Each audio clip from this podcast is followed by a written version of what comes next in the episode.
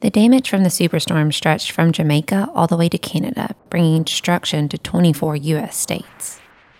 With its gale force winds extending more than 1,100 miles, Hurricane Sandy killed 233 people and caused nearly $70 billion in damages across eight countries. After making landfall near Atlantic City on October 29, 2012, the storm pounded New Jersey and flooded New York City about 100 miles to the north. Near New York's Rockaway Peninsula, record waves were measured larger than 30 feet, combined with a 9 foot storm surge. This created extensive flooding that affected nearly all retailers on the peninsula.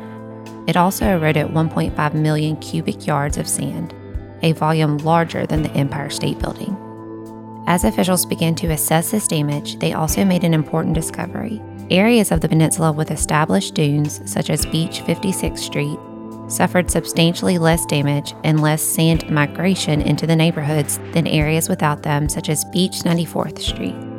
This fueled a push to include dunes and other natural and nature based features in the region's beach reconstruction efforts. However, like all dune designs, efforts to understand the dune's growth and erosion over a lifetime were limited by a critical knowledge gap. To best predict dune behavior, officials needed to know the full range of sand grain sizes on the adjacent beach and nearby beaches. But getting that information is labor intensive, and no nationwide database of sand grain size currently exists. Knowing the size of local sand grains is important to many coastal management efforts, such as beach restoration constructing natural and nature based features for added protection, and even using sediment from dredging operations for new purposes. Yet, while databases exist for such features as waves, tides, and beach topography, information about sand is lacking. To fill this void, ERDC has launched SandSnap, a collaborative effort to engage citizen scientists in a project that will build that database and directly make our coastlines more resilient to the effects of storms and changing climates. Participants are asked to take a photo of the sand on their next beach trip with a US coin placed in the photo as a point of reference. Those photos can then be uploaded to the SandSnap website, where a deep learning neural network will analyze the grain size to begin building the database.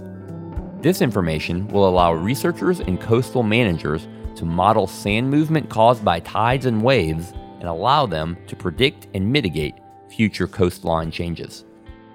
I'm Megan Holland, and with Chris Kiefer, this is The Power of ERDC. Our guest today is Dr. Brian McFall, Research Coastal Engineer at ERDC's Coastal and Hydraulics Laboratory and lead for the SandSnap program. We will talk with Brian about how ERDC is working with several partners on this initiative to provide new knowledge that will enable better management of our nation's beaches and about how you can play a valuable role to advance this effort. Hey, Brian, how are you? Welcome to the podcast. Thanks, Chris. I'm glad to be here. I want to start from a high level. Tell us what SandSnap is and why it matters. So, SandSnap, it's a really exciting project where we're trying to uh, fill a major knowledge gap. We have a good understanding of our beach topography from uh, airborne LIDAR and things of that nature. We also have a pretty good understanding of the wave forcing acting on our beaches. When you can pull wave information from wave buoys, you can get tidal information. You can also do wave hindcasts and understand, you know, predictive stochastic modeling of storm forces that may impact our, our beaches. So you have we have a really good understanding of this is the shape of our beach. Here are the forces acting on it, but we really have this major knowledge gap of what is the beach actually made of. There's no nationwide beach grain size database. So kind of the big picture idea is we're trying to fill this knowledge gap and create a nationwide beach grain size database. And in order to create that large of a database, it would require, you know, a colossal effort that even the Corps of Engineers with our 35,000 plus employees, it would take a strong initiative to do. There's a lot of sand out there. There's a lot of sand, there's a lot of beaches out there. What we want to do is we, we're engaging citizen scientists. And this is a, a new initiative that lots of researchers around the world are turning to citizen scientists to crowdsource data. And the idea is a, a, a person would go to the beach, place a US coin on the beach, snap a picture of it, upload it to our database, and then we would take that image and we process it using deep learning neural networks to determine what the actual grain size is, and it uh, exports the results back to the user. So it's a it's an exciting project that we're working with, and it's a different kind of project than I've worked on before, and it's it's pretty exciting like you said, this, this is all about citizen scientists, and, and it relies on them. You need people to go out to the beach. It's pretty quick, take a few seconds and, and take a picture and, and put it up there. But why should people do this? You know, it still takes some effort. Why does this matter? What is the value to you, to science, to the country of someone taking a sand snap that makes it worth their effort? That's a great point. The reason why it's really important for us to gather this database is because understanding the grain size, well, it, it impacts a lot of things. It helps us understand how dunes themselves might grow or erode during storms because dunes are predominantly fed through aeolian transport, which means the wind blown transport. So, understanding the full grain size that's on the beach will indicate how fast or how much material will actually be blown into your dunes. It's also important because understanding the grain size will actually help you improve your hazard modeling uncertainty because we can have an idea probabilistically of what kind of storms may hit your beach. But if you don't understand the actual grain size, then obviously it takes less effort to move a real fine, small sand as opposed to a very coarse cobble or, or boulder. So, if you think in that mentality, understanding the grain size for large sections of shoreline, it's a pretty relevant parameter that we don't actually have a database for yet. You mentioned the aeolian transport is wind blown, the process that builds the dune. I mean, that helps you model what the dune's going to look like, how much sand is going to stick to the dune, how much sand is going to go past it, those sort of things. Exactly. And it also helps us understand the actual quantity of sand that's going to be blown onto it because if the wind blows all the fine sand, well, then you have a coarsening that can occur where you have larger sand grains that are kind of sheltering the, the grains beneath it. And then during large events, the, the sheltering gets broken and more fine uh, material is able to be blown. So understanding the full gradation actually helps you model that significantly better. It also gives us the opportunity to, to kind of cross business lines in that, you know, right now I, have only given ideas about, you know, flood risk management, but also for our navigation mission in the Corps of Engineers. We have an objective to try and beneficially use 70% of our uh, dredge sediment by 2030, which is a highly ambitious goal. And Lieutenant General Semonite has brought this up as a mission and a goal. Well, in order to increase the beneficial use opportunities, a lot of times, if we're dredging a ship channel and we'd like to place it on a beach that's close by, if we don't have the same type of material coming out of that channel as what's on that beach, well, then we're not allowed to place it there. Oftentimes, we're told we need to place it somewhere else. And a lot of times, that means taking it offshore and wasting it from the system, which is terrible because this is sand that would naturally, if that channel wasn't there, would actually go to that beach. So, by actually measuring the grain size and doing it multiple times, multiple locations, doing it at different seasons and things like that, you'll actually capture a big, wide grain size range that actually occurs on that beach, as opposed to just going out and taking a few samples and saying, mm-hmm. okay, this is what the grain size is here on the beach. And you know, it's such a tragedy because if you have sand that doesn't quite meet the same uh, gradation and you end up taking it offshore and wasting it, you know, at some point they're going to need to nourish that beach. And, you know, local uh, municipalities and things are spending millions of dollars. The Corps of Engineers, we're spending millions of dollars for our flood risk management projects. So it only makes good uh, sense for our tax dollars to be used efficiently to actually beneficially use as much as we possibly can. To most people, sand is sand. And, and Brian, I actually told you that Unfortunately, sand is usually my least favorite part about going to the beach. So, why does it matter that you restore a beach with sand that was the same size as the original? So, it's really exciting because Anyone that's taken a coastal engineering course, beach nourishments are such a, a, common procedure. Any coastal engineering course, even if it's an introductory level course, one of the first things you do is you learn how to match grain sizes. Because mm-hmm. if you're mm-hmm. going to do a, a, beach nourishment project, oftentimes you end up looking for where can I find sediment. So you find different borrow areas at different locations, and each one's going to have different sand gradations and it's interesting to, to note and model how if you have a finer grain sand, you're going to have a, a, more gentle beach slope as opposed to coarser sand, which is going to have a steeper beach slope. So understanding that is actually really relevant. And it's one of the, the first parameters and things that you learn as a coastal engineer is to really quantify your beach grain size. And it's interesting that the beach grain size is not consistent across the beach. So you end up getting really fine material in the dunes and it starts to get a little bit coarser. And by the time you get to the swash zone, it's, it's extremely coarse in that area because it's such so energetic. The swash zone is the area basically where the surf comes in, right? Where, where the water meets the beach. Exactly. So right where the waves are impacting the beach because that's, that's going to be the, the most energetic spot so that tends to be the spot where you have the coarsest material. Mm-hmm. So whenever you're doing a beach nourishment, it's good to understand that I'm placing material of a certain grain size, but I also know that the cross shore profile of that grain size is going to change and it is going to equilibrate. But it's also good to know how the beach is going to change depending on the grain size that you put there. Just for people like us that aren't experts in coastal management, how bad would it be if you put sand that didn't match in the same beach or you know what would be the consequences? There's a whole suite of consequences and, and some of them involve environmental things different benthic habitat. Benthic being uh, underwater creatures. Exactly. Underwater creatures or even sea turtles and things like that for their nesting how that might influence them even the color how that might in- change uh, gender bias based on the color of the sand and things of that nature. So the, the, sand grain is actually a really relevant parameter, and understanding what your beach is made of, it's uh, extremely important. It's also really important to understand your vulnerability of that beach and how storm resilient your beach mm-hmm. might actually be, just because it's going to greatly influence how much erosion occurs and how the beach is going to respond during storms of that type. How much difference are we talking about? I mean, how much variation can you find in, in a grain of sand? So, according to the Wentworth plot, uh, a sand grain starts with the smallest of being 0.063 microns, and that would go all the way up to 2 millimeters. So, we're talking about several orders of magnitude yeah. in grain size difference. So, I, I, think I did the math one time, and it was around 3,200% different, wow. depending on wow. whether you're the absolute finest versus the absolute coarsest. So, it's, it's actually a fairly large grain range. Is that noticeable to like the human eye, or do you have to look under a microscope? Oh, it's definitely noticeable by the human eye. In fact, we're doing some fun activities with children where we have like real finer sand and coarser sand, and we're, we're allowing them to use waves to, to kind of understand how the different grain sizes will influence the actual beach erosion that would occur. We talked at the beginning of the show about Hurricane Sandy and the lessons that were learned out of Hurricane Sandy about the impact that dunes can have for coastal resilience. It led to more natural nature based features being built. Talk more about how SandSnap helps specifically with dunes and, and how having a database like this can help make us more resilient to future hurricanes? Yeah, that's a great question. So, if the grain size gradation range strongly influences how the dunes themselves are going to grow. Well, obviously, the larger dune you have, the more resilient and the more robust it will be during uh, storm events. Mm-hmm. So, that right off the bat is, is a good indicator. And we've shown in some preliminary studies how we can match the actual historical records of dune growth using aeolian transport modeling techniques and how it changes between just placing a single grain size versus inserting the actual full gradation range. And we've shown that we can get better results by doing that. So that that's one major influencer of how the dunes can change and how that impacts mm-hmm. how it's better to actually have the full gradation to quantify the and predict the dune growth.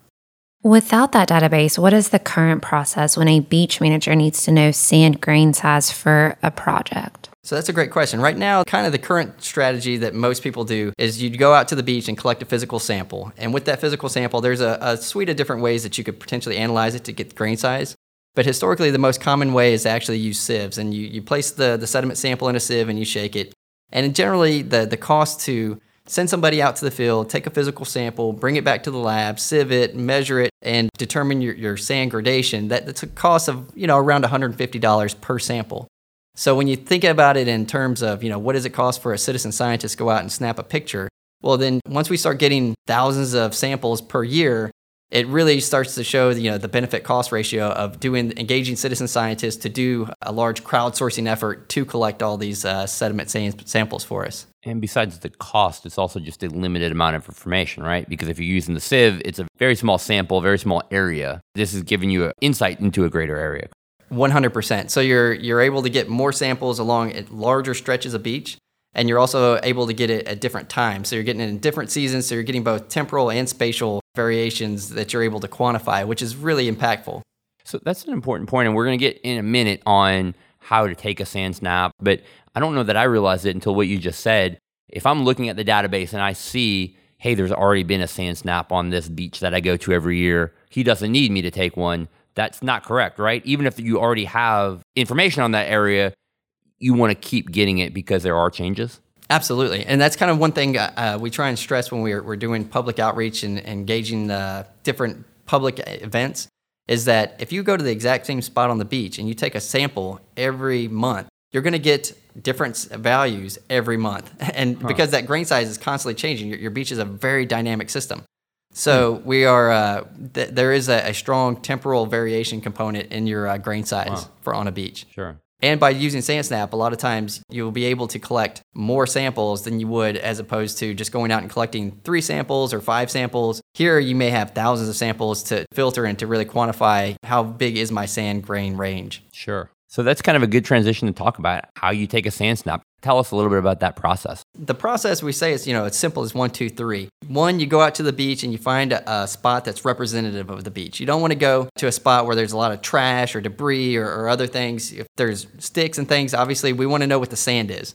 So you would go to a spot that's representative of the beach. You wipe the surface off just in case there is any of that armoring effects that I talked about regarding uh, aeolian transport. So you wipe the surface off and create a nice smooth surface. You place a US coin down, and then step two is you take a picture of it while focusing on the sand, not on the not on the coin itself, but on the sand with the coin in the image.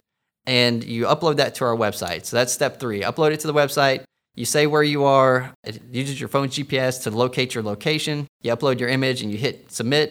And then within two minutes, it actually responds back to you with here's the, the grain size that we measured, here's the D50, and here's a, a fun fact about a beach around the world where it has a similar grain size. So you, your beach might be similar to the beach where they filmed the movie Jaws, or you may be very similar to this interesting pink beach in Hawaii, or things of that mm-hmm. nature. So mm-hmm we kind of try and uh, engage them with a little bit of a fun fact, and we have a, a, whole series of them, so you don't get the exact same fun fact every time. It, we try and make it, you know, somewhat interesting for people to uh, click a link and you can learn more about another interesting beach. You mentioned go to the website. We've got the link to the website in our show notes. But a lot of what you, I guess, often tell people the easiest way to find it is just if you Google SandSnap, it, it should come right up. Exactly. If, if you Google SandSnap, we're usually the first thing that, that you find. And, and if it's not the first thing, the several top links are always linked to the correct website. Sure. So it's Google an it's an ArcGIS site. So it's kind of the, the URL. You know you got the right one when it's got ArcGIS in the web address. Correct. Either that or the Coastal Inlet Research Program, CIRP. And in fact, we actually have a, a, useful YouTube video that actually describes the step by step how to collect a, a sand snap from the beach. And it's a pretty exciting video just because the colleagues that we had to actually do the video were actually uh, James Madison University cheerleaders. So they, they were pretty excited and they, they, they went through the process on how to collect a sand snap and they high five each other and they do backflips. So it's a, it's a pretty uh, funny video that, that I think you would enjoy even if uh, you're not at the beach. And how can somebody find that video? Oh, so you can find that video. It's linked on our web application. Click on, you know, how to collect a sand snap, and right on the top there's instructions, but there's also a YouTube video, or you can go to YouTube and look for the ERDC channel. What are, I mean, I imagine you get more and more of these. There are common mistakes people make, and so if someone goes out and wants to take one of these, you know, what advice would you have from what you've seen? What are some of the common mistakes and, and what should people do to try to avoid making some of those? Yeah, so I appreciate that question because most of the mistakes, we've made them ourselves. sure. Well, when we first started, every time we said, whenever you collect a physical sample, take five or six pictures. That way we can figure out what's the best resolution and, you know, so we can actually formulate better guidance. Every mistake I'm going to talk about, I've actually personally made, and pretty much everyone on our team has made as well. But we have some real common mistakes of in order to actually get a good picture of the sand grains, you often get your phone a lot closer than you expect. Some people will take pictures from almost like their waist pointing down at the picture, and that's that's just not close enough. You have to get within, you know, three to six inches of the ground itself, which is uncomfortably close. Yeah. So we get some Im- images that are just too far away. We don't have enough resolution because we have to try and pull out pixels of the grains themselves from the image. Mm-hmm. So that's a real common mistake. Another real common mistake is, uh, you know, you're out on the beach, it's sunny, there's lots of shadows. So either you want your whole image to be in a shadow or you want it to uh, be without a shadow. That's uh, another common mistake where they're, they're random shadows that kind of d- distort our coin detection algorithm. Mm-hmm.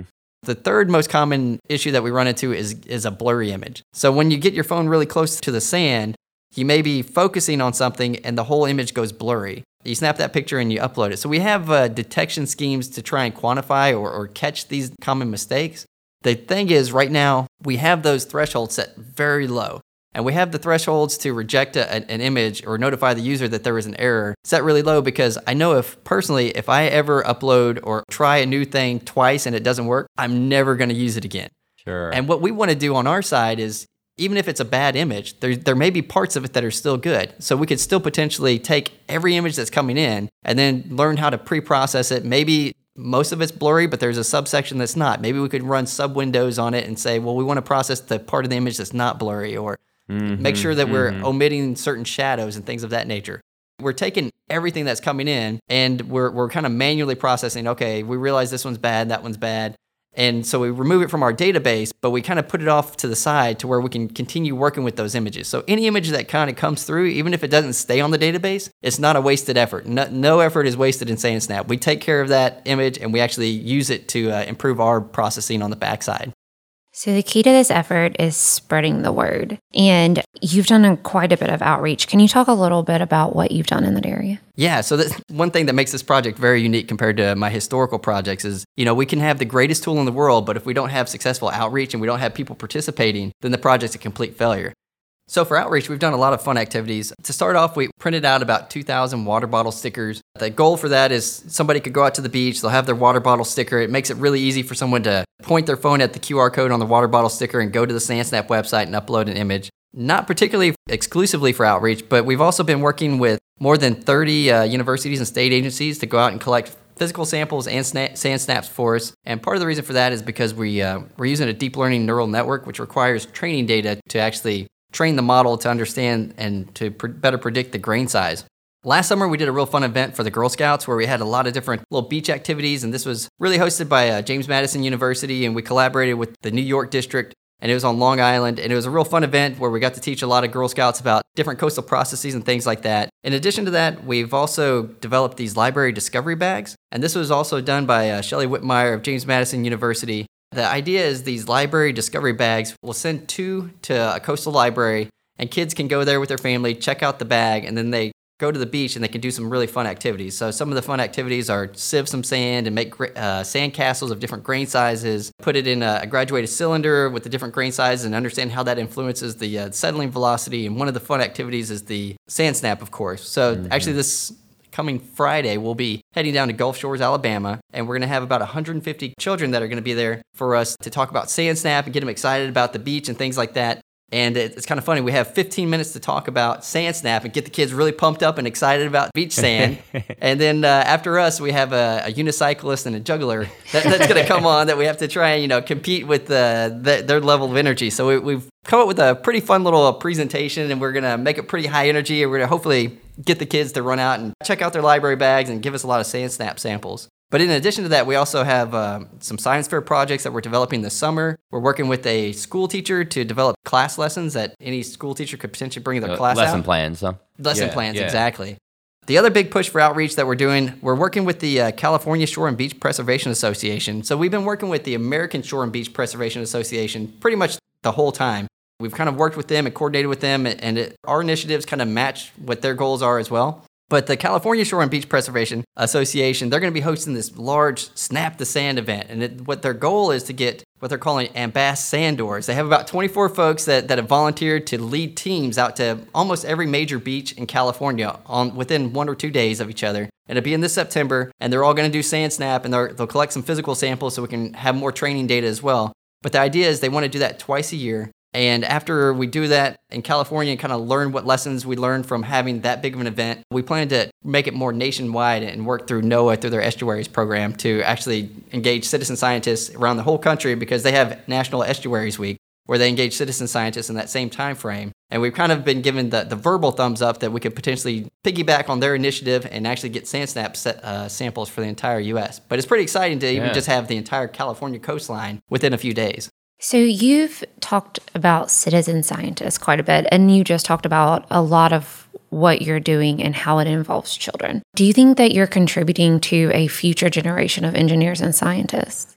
Oh, absolutely. Absolutely. And it's really exciting to see the children get so excited about the projects and things. You know, like you said, it's hard to get excited about sand. But then when you start doing these little demonstrations and you're making waves and you're causing beach erosion and things like that, it gives the kids something to do and to get mm-hmm. really excited about it we try and make sure they feel like they're, you know, you're a true scientist. In fact, after our, our event this coming Friday, we plan to uh, give the children a, a little pin that says Sand Snap Scientist, and, you know, go take action, you know, to, to really, you know, yeah. give them take charge and go collect some sediment samples. But that seems to be the, a, a reoccurring theme as I've researched other citizen scientist projects that have actually been very successful. If you gear it towards the children, it's a fantastic opportunity for one of them to learn about coastal processes and things like that. But then also, it allows you to crowdsource more data.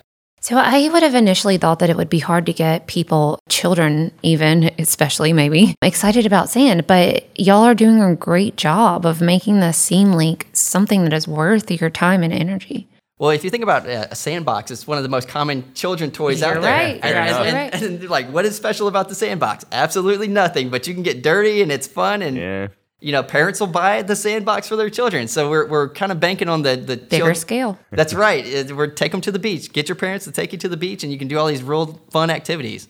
Yeah, you mentioned those library bags. Are you all in many libraries yet? So we're currently in two different libraries. We piloted it at two different locations in New York, and we took uh, one of the pairs back and we're deploying it down to Alabama. The catch was we deployed it last time. It was kind of during the winter months. By the time we got all of our gear together, it was kind of towards the end of mm-hmm. October. And most people aren't going to the beach in you know October or the winter time up in New York. So timing wasn't ideal for that. So we didn't get as many samples as we had hoped. So by taking two of those back and deploying them down to Alabama and actually engaging 150 children all at once, we're hoping to get a whole lot more uh, engagement and, and activities in that regard.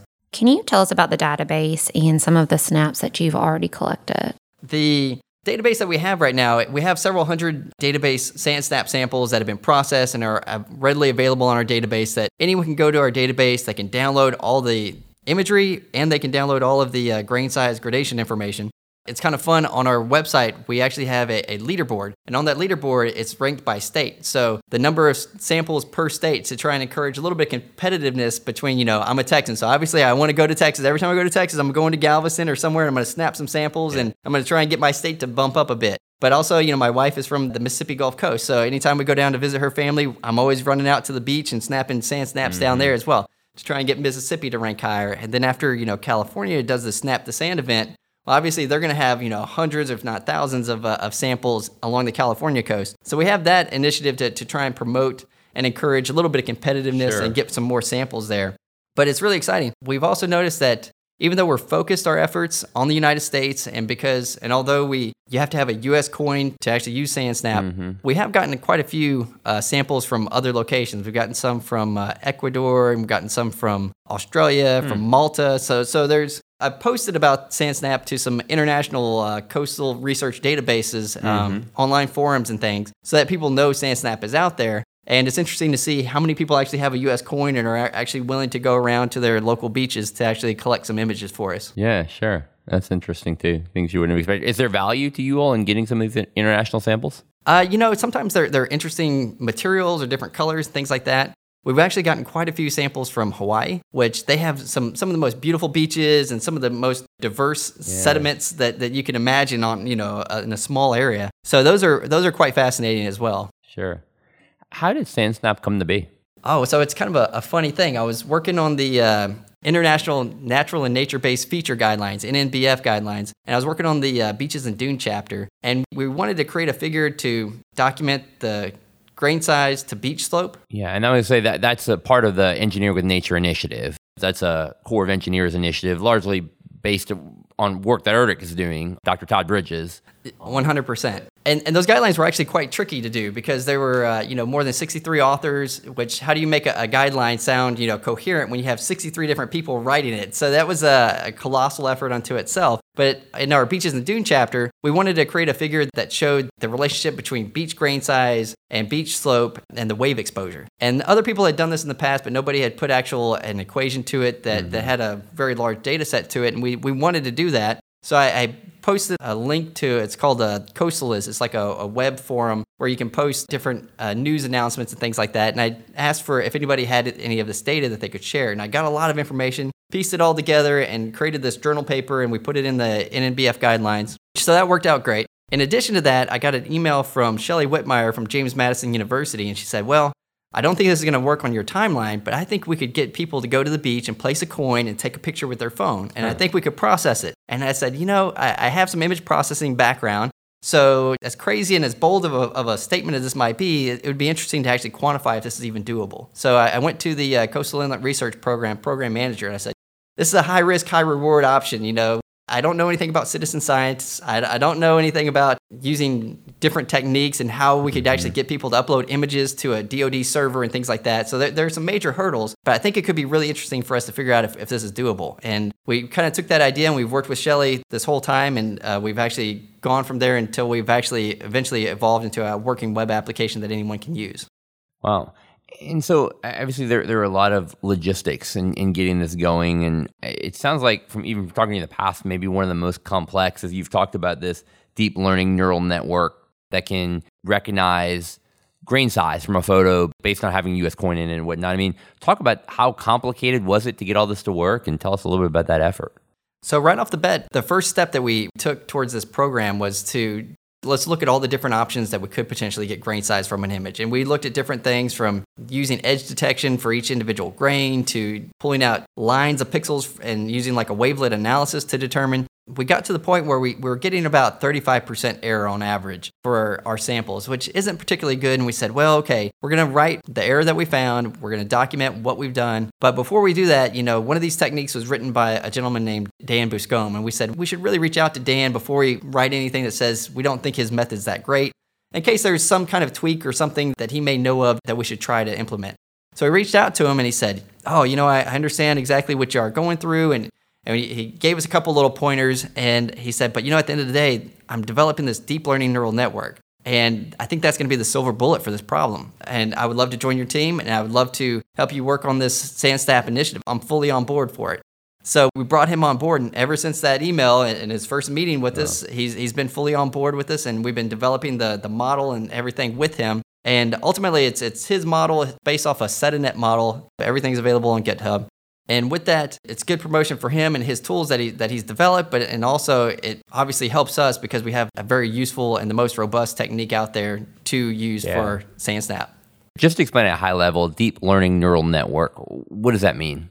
So basically, it's looking for patterns and it's training. You take certain amount of information and you train it, and then you apply it to a different set to understand how much error you're actually getting. So, what it's doing is we break our image up into really small sub windows and we apply the deep learning neural network across every little sub window for us to actually understand okay in this window we think the grain size is this this window we think this grain size is that and then we take that all that information we pull the median value from there and we we show that this is the the median grain size information that we pulled from all these different sub windows although it's complex we also wanted to make sure that it was fast nobody wants to wait 20 minutes for an answer. You know, no, none of us have time for that level of patience. So we were really shooting for like a one minute answer, and we kind of ex- extended it to a two minute answer. So you still get a result within two minutes of submitting an image. Sure. So we've talked about coastal restoration, but another use is coastal resilience index. Can you talk a little bit about what that is and how this effort is helping with that?